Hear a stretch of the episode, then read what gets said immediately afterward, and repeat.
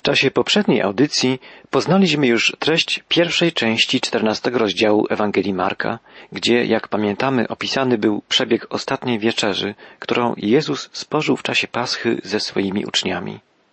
Po odśpiewaniu psalmów Jezus wyszedł z wieczernika i udał się wraz z uczniami do ogrójca, do ogrodu zwanego Getsemane. Od 32 wiersza 14 rozdziału Ewangelii Marka czytamy I przyszli do ogrodu, który zwano Getsemane i rzekł do uczniów swoich Siądźcie tutaj, aż się pomodlę. I wziął sobą Piotra i Jakuba i Jana i począł się niepokoić i trwożyć. I rzekł do nich Smętna jest dusza moja aż do śmierci. Zostańcie tu i czuwajcie. Potem postąpił nieco dalej, padł na ziemię i modlił się, aby, jeśli to możliwe, ominęła go ta godzina. I mówił, Abba, Ojcze, Ty wszystko możesz. Oddal ten kielich ode mnie, wszakże nie co ja chcę, ale co Ty. I przyszedł i zastał ich śpiących i rzekł do Piotra, Szymonie, śpisz? Nie mogłeś czuwać jednej godziny? Czuwajcie i módlcie się, abyście nie popadli w pokuszenie. Duch wprawdzie jest ochotny, ale ciało mdłe. I odszedł ponownie i modlił się tymi samymi słowami. A gdy wrócił, zastał ich znowu śpiących, albowiem oczy ich były obciążone i nie wiedzieli, co mu odpowiedzieć. I przyszedł po raz trzeci i rzekł im, jeszcze śpicie i odpoczywacie? Dość tego, nadeszła godzina, oto Syn Człowieczy będzie wydany w ręce grzeszników. Wstańcie, pójdźmy, oto ten, który mnie wydaje, przybliża się. Kiedy Jezus poszedł do Getsemane, pragnął wyłącznie wspólnoty z swoimi przyjaciółmi i wspólnoty z Bogiem. Jakie to dziwne, że ci, którzy jeszcze niedawno zdecydowanie zapewniali, że umrą za Niego, jeśli będzie to potrzebne, nie mogli powstrzymać się od snu przez jedną godzinę, żeby z Nim być. Nie należy jednak ich zbytnio winić, gdyż podniecenie i napięcie na, na pewno zmniejszyły ich siły i wolę oparcia się zmęczeniu. Z relacji z Getsemane wynikają pewne ważne prawdy dotyczące Jezusa. Po pierwsze, Jezus nie chciał umierać. Miał dopiero 33 lata. Nikt nie pragnie umierać na początku najlepszych lat. Jezus wiedział, czym jest ukrzyżowanie i wzdrygał się na myśl o tym. Krzyż utraciłby całą swoją wartość, gdyby był czymś łatwym. Po drugie, Jezus nie w pełni rozumiał, dlaczego tak musi być. Wiedział jedynie bez cienia wątpliwości, że jest to zgodne z wolą Boga Ojca i że On musi iść naprzód. Jezus doświadczył wielkiego ryzyka wiary. Musiał zaakceptować, podobnie jak często i my, to, czego nie do końca rozumiał. Po trzecie, Jezus poddał się woli Boga. Abba znaczy po aramejsku mój ojciec, mój tato. I to jedno słowo ma tu zasadnicze znaczenie. Jeśli możemy nazwać Boga Ojcem, swoim Ojcem, wszystko potrafimy znieść. Czasem nie będziemy wszystkiego rozumieli, ale zawsze będziemy pewni, że ojcowska ręka nigdy nie doprowadzi do niepotrzebnych łez jego dziecka. O tym właśnie wiedział Jezus. Oto dlaczego mógł kroczyć dalej. I tak może być z nami. Gdy nasza więź z Bogiem jest serdeczna, ufna, pełna wiary, możemy, podobnie jak Jezus, stawić czoła nawet największym przeciwnościom. Do ogrodu Getsemane przybył Judasz, by wydać Jezusa.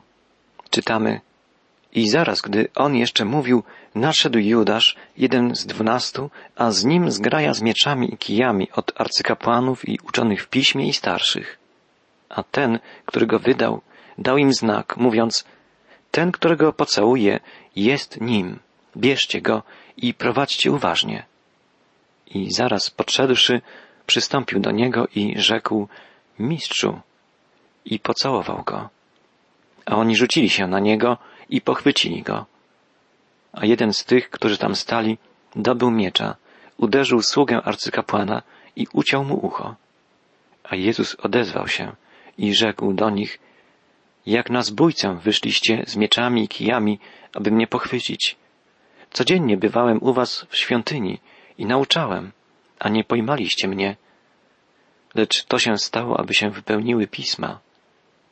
Wtedy wszyscy go opuścili i uciekli. Znajdujemy tu opis prawdziwego dramatu. Relacja ewangelisty Marka pozwala nam wyraźnie widzieć uczestników tego dramatu. Jest więc zdrajca Judasz. Wiedział, że ludzie dobrze znali Jezusa z wyglądu, ale przewidywał, że w nikłym oświetleniu ogrodu za ciemnymi drzewami, słabo rozjaśnionymi ogniem pochodni, potrzebować będą ścisłego wskazania tego, którego przyszli aresztować. I Judasz wybrał najstraszliwszy znak pocałunek. Ta scena zdrady jest jedną z najbardziej ponurych i strasznych spośród wszystkich opisów ewangelicznych. Widzimy też tłum, mający dokonać aresztowania. Ludzie ci przyszli, jak czytamy od arcykapłanów, uczonych w piśmie i starszych. Były to trzy grupy składające się na Sanhedryn. Ewangelista Marek podkreślił więc, że przyszli w imieniu Sanhedrynu. Widzimy też człowieka, który wyciąga miecz i zadaje cios. Ewangelista Jan dodaje, że był nim Piotr. Marek prawdopodobnie pominął to imię, ponieważ gdy pisał swoją Ewangelię, nie było jeszcze bezpiecznie podawać to imię. W szamotaninie nikt nie zauważył, kto zadał cios. Lepiej, że nikt tego nie zauważył. Ale kiedy Jan pisał swoją Ewangelię czterdzieści lat później, imię tego człowieka można już było wymienić. Piotr już nie żył. Złą rzeczą jest schwycić miecz i napaść, ale jesteśmy w jakiś sposób zadowoleni, że znalazł się ktoś, kto pod wpływem silnego impulsu gotów był stanąć w obronie Jezusa. Byli tam też pozostali uczniowie. Zawiodły ich nerwy. Nie mogli temu wszystkiemu sprostać. Szczerze mówiąc, obawiali się, że podzielą los Jezusa, a więc uciekli. Spójrzmy wreszcie na samego Jezusa. Ciekawa rzecz, że w całej tej niespokojnej scenie On stanowi jedyną oazę spokoju. Kiedy czytamy to opowiadanie, odnosimy wrażenie, jakby to On, a nie policja Sanhedrynu, kierował przebiegiem zdarzeń. Dla Jezusa walka w ogrodzie Getsemane skończyła się. Teraz nastał wewnętrzny pokój. Pojawia się on wtedy, gdy przychodzi świadomość, że postępuje się według woli Bożej. Jezus w pełni zaakceptował wolę swego Ojca. Co więcej, była ona także Jego wolą. W pełni świadomie, dobrowolnie Jezus oddaje się w ręce oprawców i zmierza w kierunku krzyża. Uczniowie rozproszyli się i uciekli. Czytamy dalej w 51 i 52 wierszu Ewangelii Marka. A pewien młodzieniec, mając narzucone prześcieradło na gołe ciało, szedł za nim i pochwycili go. Ale on pozostawił prześcieradło i uciekł nagi. Są to dwa krótkie, ale jakże ciekawe wersety. Na pierwszy rzut oka wydaje się, że nie mają nic wspólnego z poprzednim tekstem ale jednak musiał być jakiś powód, że znalazły się w relacji ewangelisty Marka. Mateusz i Łukasz, jak wiemy, korzystali z Ewangelii Marka, która została spisana jako pierwsza, i włączyli do swoich Ewangelii praktycznie wszystko to, co napisał Marek. Nie załączyli jednak tych dwóch wersetów. Wskazywałoby to na to, że opisany w nich epizod był interesujący wyłącznie dla Marka. Dlaczego? Najbardziej prawdopodobna odpowiedź jest taka, że owym młodzieńcem był nie kto inny jak sam Marek. Kiedy czytamy dzieje apostolskie, stwierdzamy, że miejsce spotkań wczesnego kościoła stanowił dom Marii, matki Jana Marka. Jeśli tak, to jest co najmniej prawdopodobne, że wieczernik, gdzie spożywano ostatnią wieczerzę, mieścił się w domu matki Marka. Nie mogło być bardziej naturalnego miejsca na spotkania pierwotnego kościoła. Możliwe, że Marek był obecny na ostatniej wieczerzy. Jako młodego chłopca nie zauważano go. Kiedy grupa uczniów wyszła nocą, wymknął się za nimi. Powinien był znajdować się w łóżku, ale narzuciwszy na siebie jedynie lniane prześcieradło, poszedł za uczniami. Możliwe, że przez cały czas Marek stał ukryty w cieniu, obserwował, przysłuchiwał się. To wyjaśniałoby, skąd pochodzi opowiadanie o wydarzeniach w Getsemane. Wszyscy uczniowie spali. Jak dowiedzielibyśmy się więc o duchowej walce Jezusa? Bardzo prawdopodobne, że jedynym świadkiem tych scen był właśnie Marek, który ukryty w cieniu drzewa obserwował słopieńcą czcią największego bohatera, jakiego znał. Jest też druga teoria. Z narracji Jana wiemy, że Judasz porzucił grupę uczniów, zanim zakończył się posiłek. Być może, że poprowadził on policję świątynną do górnego pokoju, do wieczornika, żeby tam zaaresztować Jezusa. Ale kiedy przybył, Jezusa i uczniów już tam nie było. To wywołało zamieszanie. Nastąpiły być może wzajemne oskarżenia, kłótnia i wtedy ten hałas obudził Marka. Usłyszał, jak Judasz proponuje, żeby iść i pojmać Jezusa w ogrodzie Getsemane. Marek szybko owinął się więc swoim prześcieradłem i popędził nocą do ogrodu, żeby ostrzec Jezusa. Przybył jednak za późno, a w szamotaninie, jaka nastąpiła, omal go nie aresztowano. Niezależnie od tego, która z tych wersji jest prawdziwa, można być niemal pewnym, że Marek umieścił te dwa wiersze w swojej Ewangelii, ponieważ mówiły one o nim. Nigdy nie zapomniał tej nocy. Był zbyt nieśmiały, żeby umieścić w tekście Ewangelii swoje imię.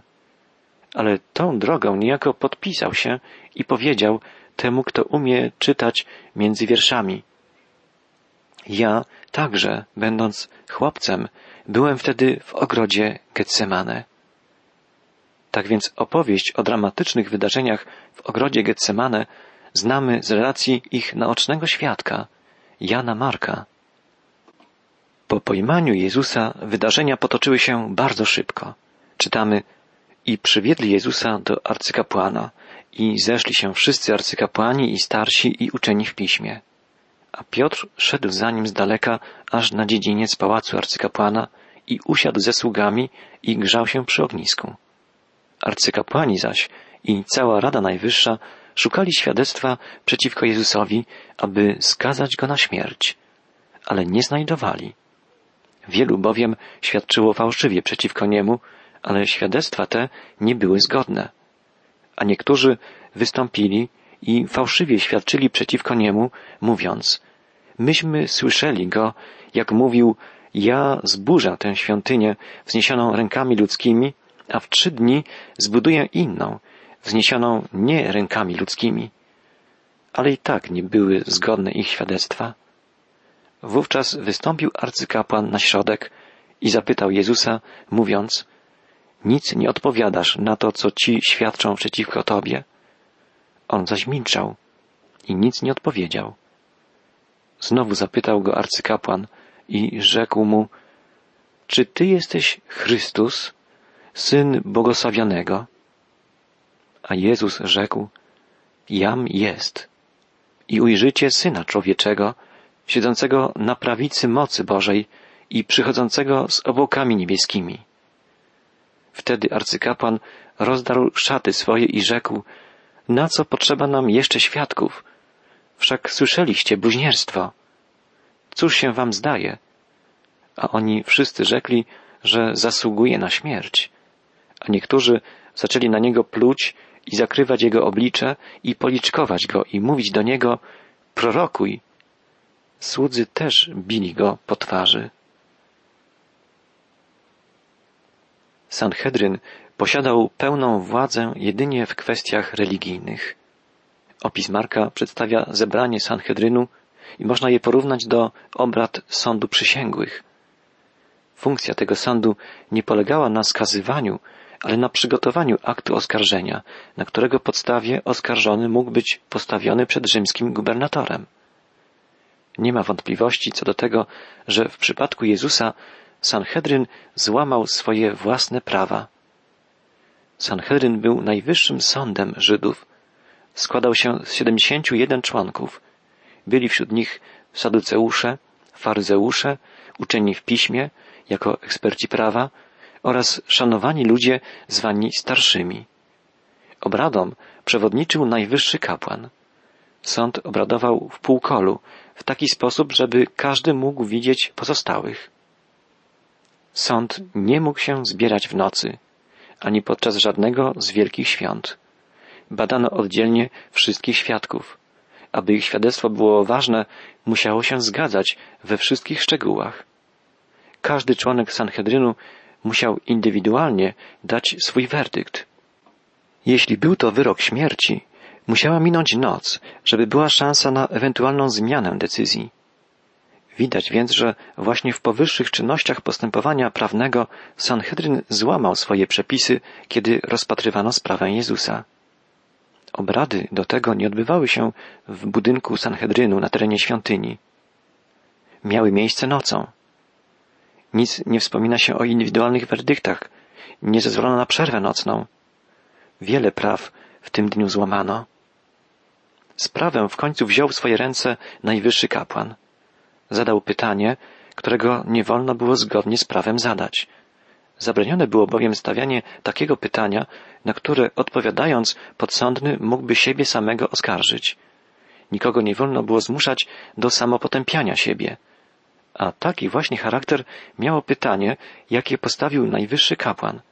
Zapytał wprost Jezusa, czy jest on Mesjaszem. Jezus zrozumiał, że nadszedł czas, gdy cała ta sprawa ma się zakończyć. Bez wahania więc odpowiedział, że tak. Wtedy dla kapłana stanowiło to bluźnierstwo, obrazę Boga. Sanhedryn dostał to, co chciał, winę zasługującą na karę śmierci. Co najważniejsze, widzimy tutaj odwagę Jezusa. Wiedział, że dając tę odpowiedź skazuje się na śmierć, a jednak udzielił tej odpowiedzi bez wahania. Gdyby zaprzeczył oskarżeniom, nic nie mogliby mu uczynić. Po drugie, widzimy ufność Jezusa. Nawet wobec pewnego już krzyża wciąż mówił z pełnym zaufaniem o swoim ostatecznym triumfie.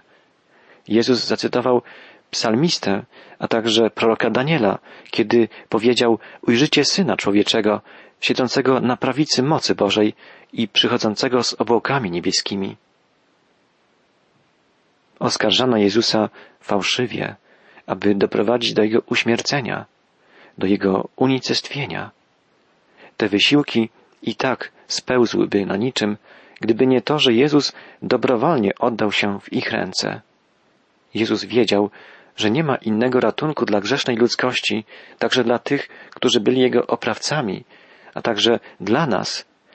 Nie było innego wyjścia niż śmierć na krzyżu, ofiara za grzech wszystkich ludzi. Dlatego Jezus nie protestował, nie bronił się, ale szedł do przodu, aby dopełnić dzieło naszego zbawienia.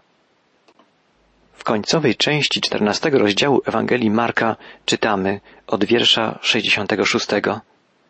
A gdy Piotr był na dziedzińcu, na dole, przyszła jedna ze służebnych arcykapłana i ujrzawszy, że Piotr się grzeje, spojrzała na niego i rzekła, i ty byłeś tym Nazarejczykiem, Jezusem.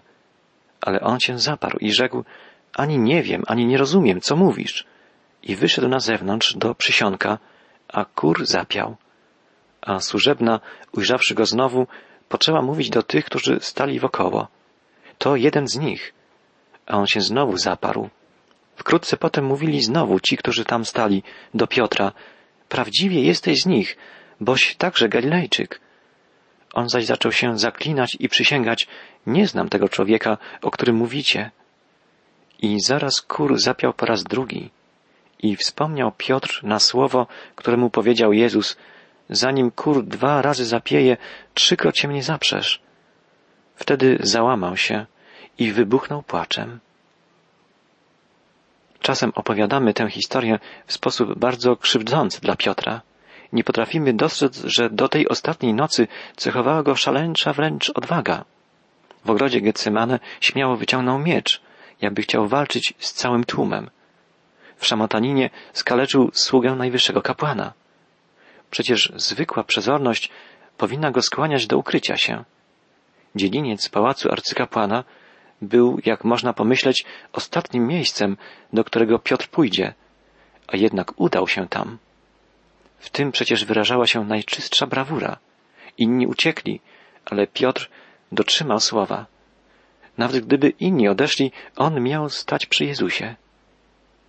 Tak, kiedy go rozpoznano, wyparł się kontaktów z Jezusem, ale zapomina się o tym, że każdy rozsądny człowiek natychmiast wziąłby wtedy nogi zapas i uciekł stamtąd jak najszybciej. Piotr jednak pozostał. Kiedy usłyszał pianie koguta, jego serce ścisnęło się w rozpaczy. Zdał sobie sprawę z tego, co uczynił. Każdy ma swoją granicę wytrzymałości psychicznej. Piotr swoją osiągnął, ale możemy powiedzieć, że 999 ludzi na tysiąc osiągnęłoby tę granicę znacznie wcześniej. Lepiej zamiast dziwić się z upadku Piotra, zdumiewajmy się raczej jego odwagą. Jest jeszcze jedna ważna sprawa. Istnieje tylko jedno źródło, z którego ta opowieść mogła pochodzić, a tym źródłem jest sam Piotr. Przypomnijmy sobie, że Ewangelia Marka stanowi właściwie zapis kazań Piotra. Oznacza to, że Piotr wciąż od nowa opowiadał tę historię. Ja tak postąpiłem, musiał często mówić, a Jezus nigdy nie przestał mnie kochać. Zdradziłem go, porzuciłem, a on wciąż mnie kochał i przebaczył mi. Ilekroć Piotr świadczył o swoim upadku, o swojej słabości, świadczył jednocześnie o cudownej miłości Jezusa. I my nie wahajmy się przyznawać do błędów, do swoich słabości, ale przede wszystkim świadczmy o cudownym przebaczeniu, o potędze miłości naszego Zbawiciela. Wtedy nasze życie i nasze słowa staną się dla innych drogowskazem kierującym ich do Chrystusa.